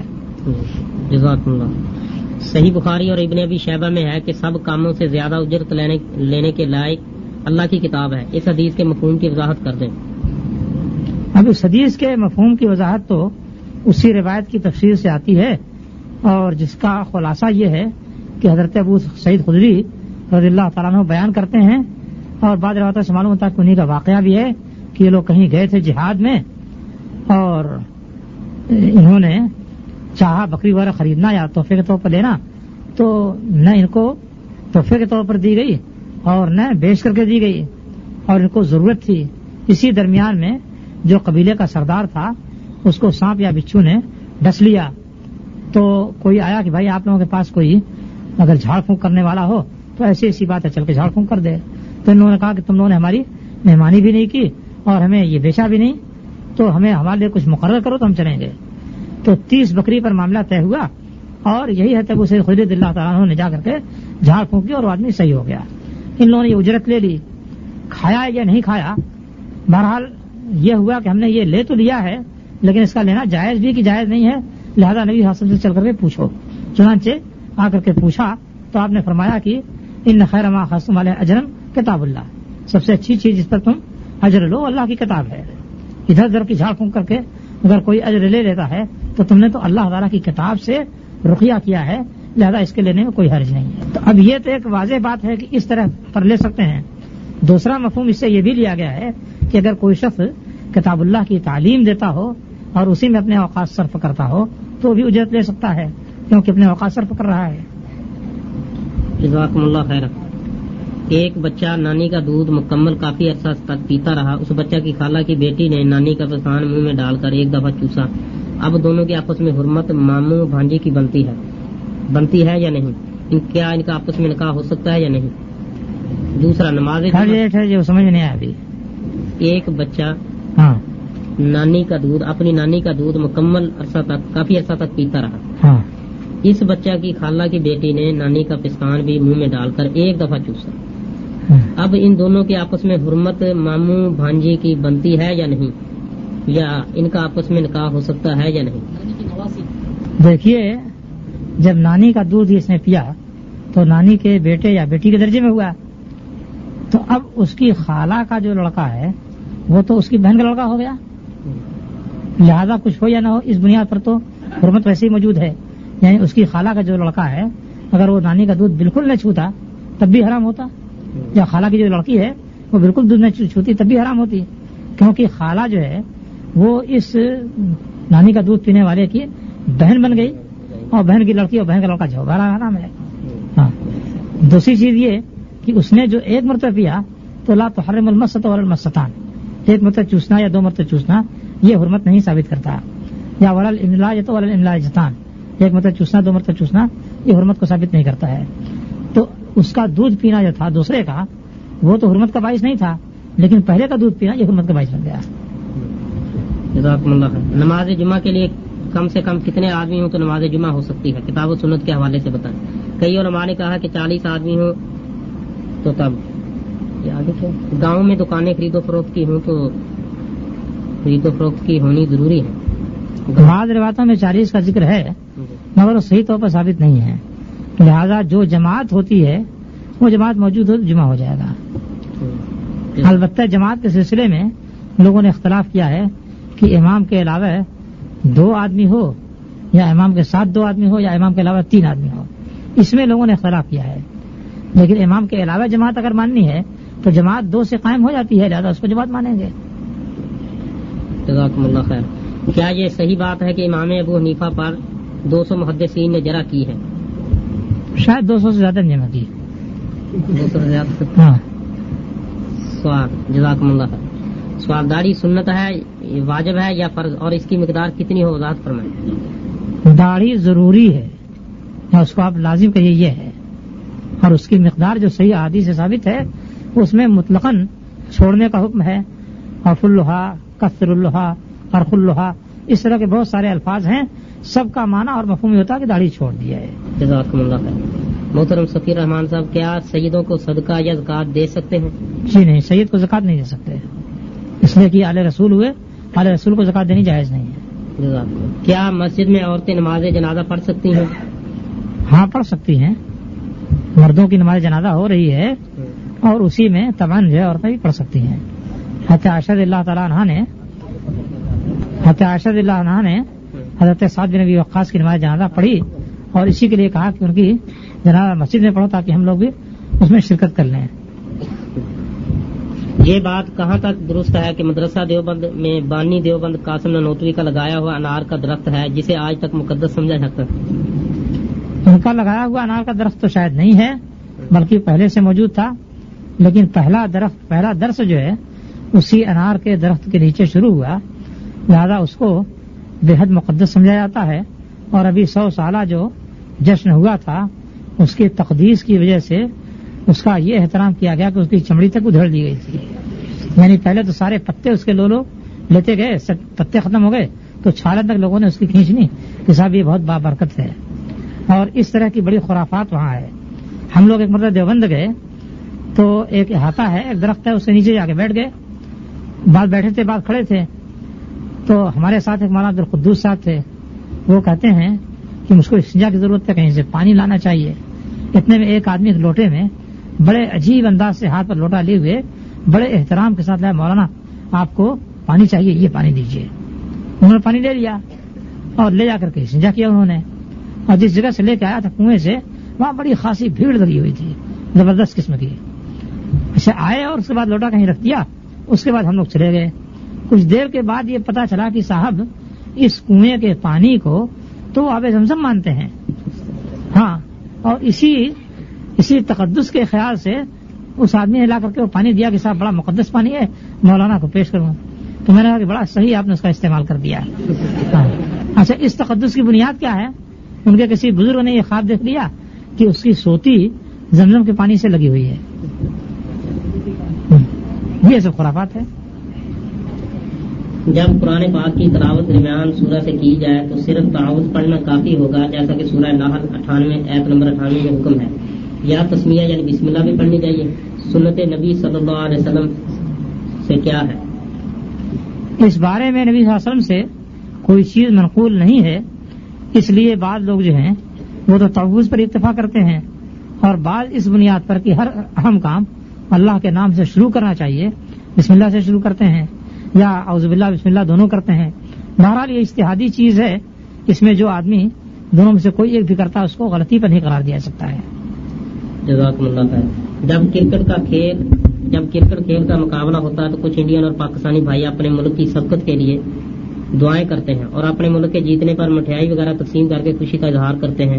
آیا اس طرح کی خوشی میں شرکت کرنا کیسا ہے؟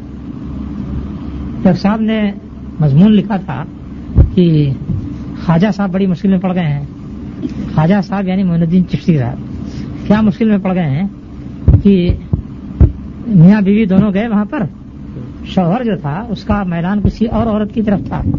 میدان تھا یا تعلق بھی تھا، دونوں بات تھی بہرحال۔ اس کا میدان کسی اور عورت کی طرف تھا۔ اور عورت کو بھی یہ بات معلوم تھی کہ میاں کا رجحان ادھر ہے۔ تو اب عورت تو اس لیے گئی کہ خواجہ صاحب سے کہے کہ صاحب، آپ اس کا دل پھیر دیجیے۔ اور اس عورت سے یہ بے نیاز ہو کر کے خالص میری طرف متوجہ ہو جائے۔ اور شوہر اس لیے گیا تھا کہ خواجہ صاحب سے گزارش کرے کہ صاحب، آپ عورت میرے قابو میں کر دیجیے۔ تو اب خواجہ صاحب کریں کیا؟ تو یہ جو اپنے اپنے ملکوں کے لیے جو دعائیں کی جاتی ہیں، وہ تقریباً اسی گزارش کے قریب قریب ہے۔ اسی سے ملتی جلتی ہوئی ہے۔ ہاں، ایک لغو کام ہے بےحدہ کام ہے۔ اس کے لیے کامیابی کی دعا یہ کریں، وہ کریں، یہ تو عجیب معاملہ ہے۔ خیر۔ مسلک کے بارے میں حدیث میں کیا آیا ہے؟ کیا ایک آدمی ایک مسلک سے دوسرے مسلک کو جا سکتا ہے؟ مسلک کے بارے میں حدیث کے اندر جو آیا ہے، وہ آپ سنن ابن ماجہ کھول کر کے دیکھ لیجیے۔ سنن ابن ماجہ میں پہلے ہی مقدمے میں انہوں نے نبی کریم صلی اللہ علیہ وسلم کے طریقے کی پیروی کے تعلق سے ابواب باندھے ہیں اور احادیث ذکر کی ہیں۔ اس میں کیا ہے؟ اس میں ایک حدیث ہے جو احمد کے اندر بھی مروی ہے اور کچھ دوسری جگہوں پر بھی مروی ہے۔ کہ نبی کریم صلی اللہ علیہ وسلم نے ایک سیدھی لکیر کھینچی نبی کریم صلی اللہ علیہ وسلم نے ایک سیدھی لکیر کھینچی اور اس کے بعد دائیں طرف دو لکیر کھینچی اور اس کے بائیں طرف دو لکیر کھینچی۔ یعنی چار لکیریں کھینچی اور سیدھی لکیر کی طرف اشارہ فرما کر کے کہا کہ وہ انہدا سراتی مستقیمن فتب ولا تتبع السبل فتفرق بكم عن کہ یہ میرا سیدھا راستہ ہے، اس کی پیروی کرو اور ان راستوں کی پیروی مت کرنا۔ ورنہ تم کو اللہ کے راستے سے ہٹا دیں گے اور دور کر دیں گے۔ تو نبی کریم صلی اللہ علیہ وسلم نے امت کو یہ حکم دیا کہ میرا جو سیدھا راستہ اس پر چلو، باقی جو چار راستے ہوں گے، ان کو مت اختیار کرنا، ورنہ اللہ کے راستے سے کہیں دور چلے جاؤ گے۔ تو مسلک کے بارے میں تو حدیث کے اندر یہی اتنا آیا ہے۔ اب اس امت میں کون سے چار راستے ہوئے، اس کو بتانے کی کوئی ضرورت نہیں ہے۔ سب کے سامنے موجود ہے۔ خان کو حکم دیا کہ مدینہ منورہ سے چلا جائے۔ اس وجہ سے حکم دیا تھا۔ اس نے کون سی بڑی غلطی کی تھی؟ پھر آپ نے بتا دیا تھا کہ مروان کو واپس لے آنا۔ اور سیدنا عثمان بن عفان رضی اللہ عنہ نے اپنے دور خلافت میں اس کو مدینہ منورہ میں لے آئے۔ اور سب صحابہ کرام ناراض اور وہ حضرت وہ سیدنا عثمان بن عفان کا رشتے میں کیا لگتا نام وغیرہ تو غلط لکھا ہوا ہے۔ مروان تو اس درجے کا تھا ہی نہیں کہ اس کے بارے میں کوئی حکم نافذ ہو۔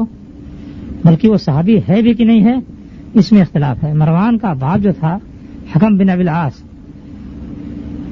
حکم کے بارے میں حکم دیا تھا کہ اس کو یہاں سے ہٹا دیا جائے، مکے سے اس کو جلا وطن کیا تو مکے میں رہنے والا تھا اور نبی کریم صلی اللہ علیہ وسلم کو جو لوگ ایزائیں دیتے تھے، ان میں سے ایک یہ بھی تھا۔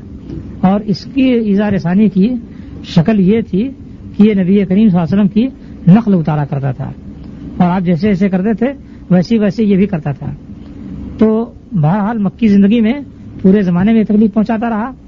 اور آپ کی نقل اتارتا رہا اور پھر کفر پر قائم رہا۔ بعض لوگ جو اس طرح کے جرائم کرتے تھے، نبی کریم صلی اللہ علیہ وسلم کے لیے یہ بات قابل قبول اور قابل برداشت نہیں تھی کہ ایسے لوگ آپ کے سامنے آئے جیسے مثال کے طور پر وحشی۔ وحشی نے حضرت حمزہ رضی اللہ تعالیٰ کو شہید کر دیا گیا۔ جب نبی کریم صلی اللہ علیہ وسلم مکہ فتح کیا تو یہ شخص بھاگا۔ لوگوں نے بتایا کہ نبی کریم صلی اللہ علیہ وسلم جو حاضر ہو جائے اور اسلام قبول کر لے، اس سے گناہ معاف کر دیتے ہیں۔ لہذا تم بھی پہنچ جاؤ۔ چنانچہ وہ بھی اچانک آپ کے سامنے آ گیا اور آ کر کے آپ کے پیغمبر ہونے کی گواہی دی اسلام قبول کر لیا۔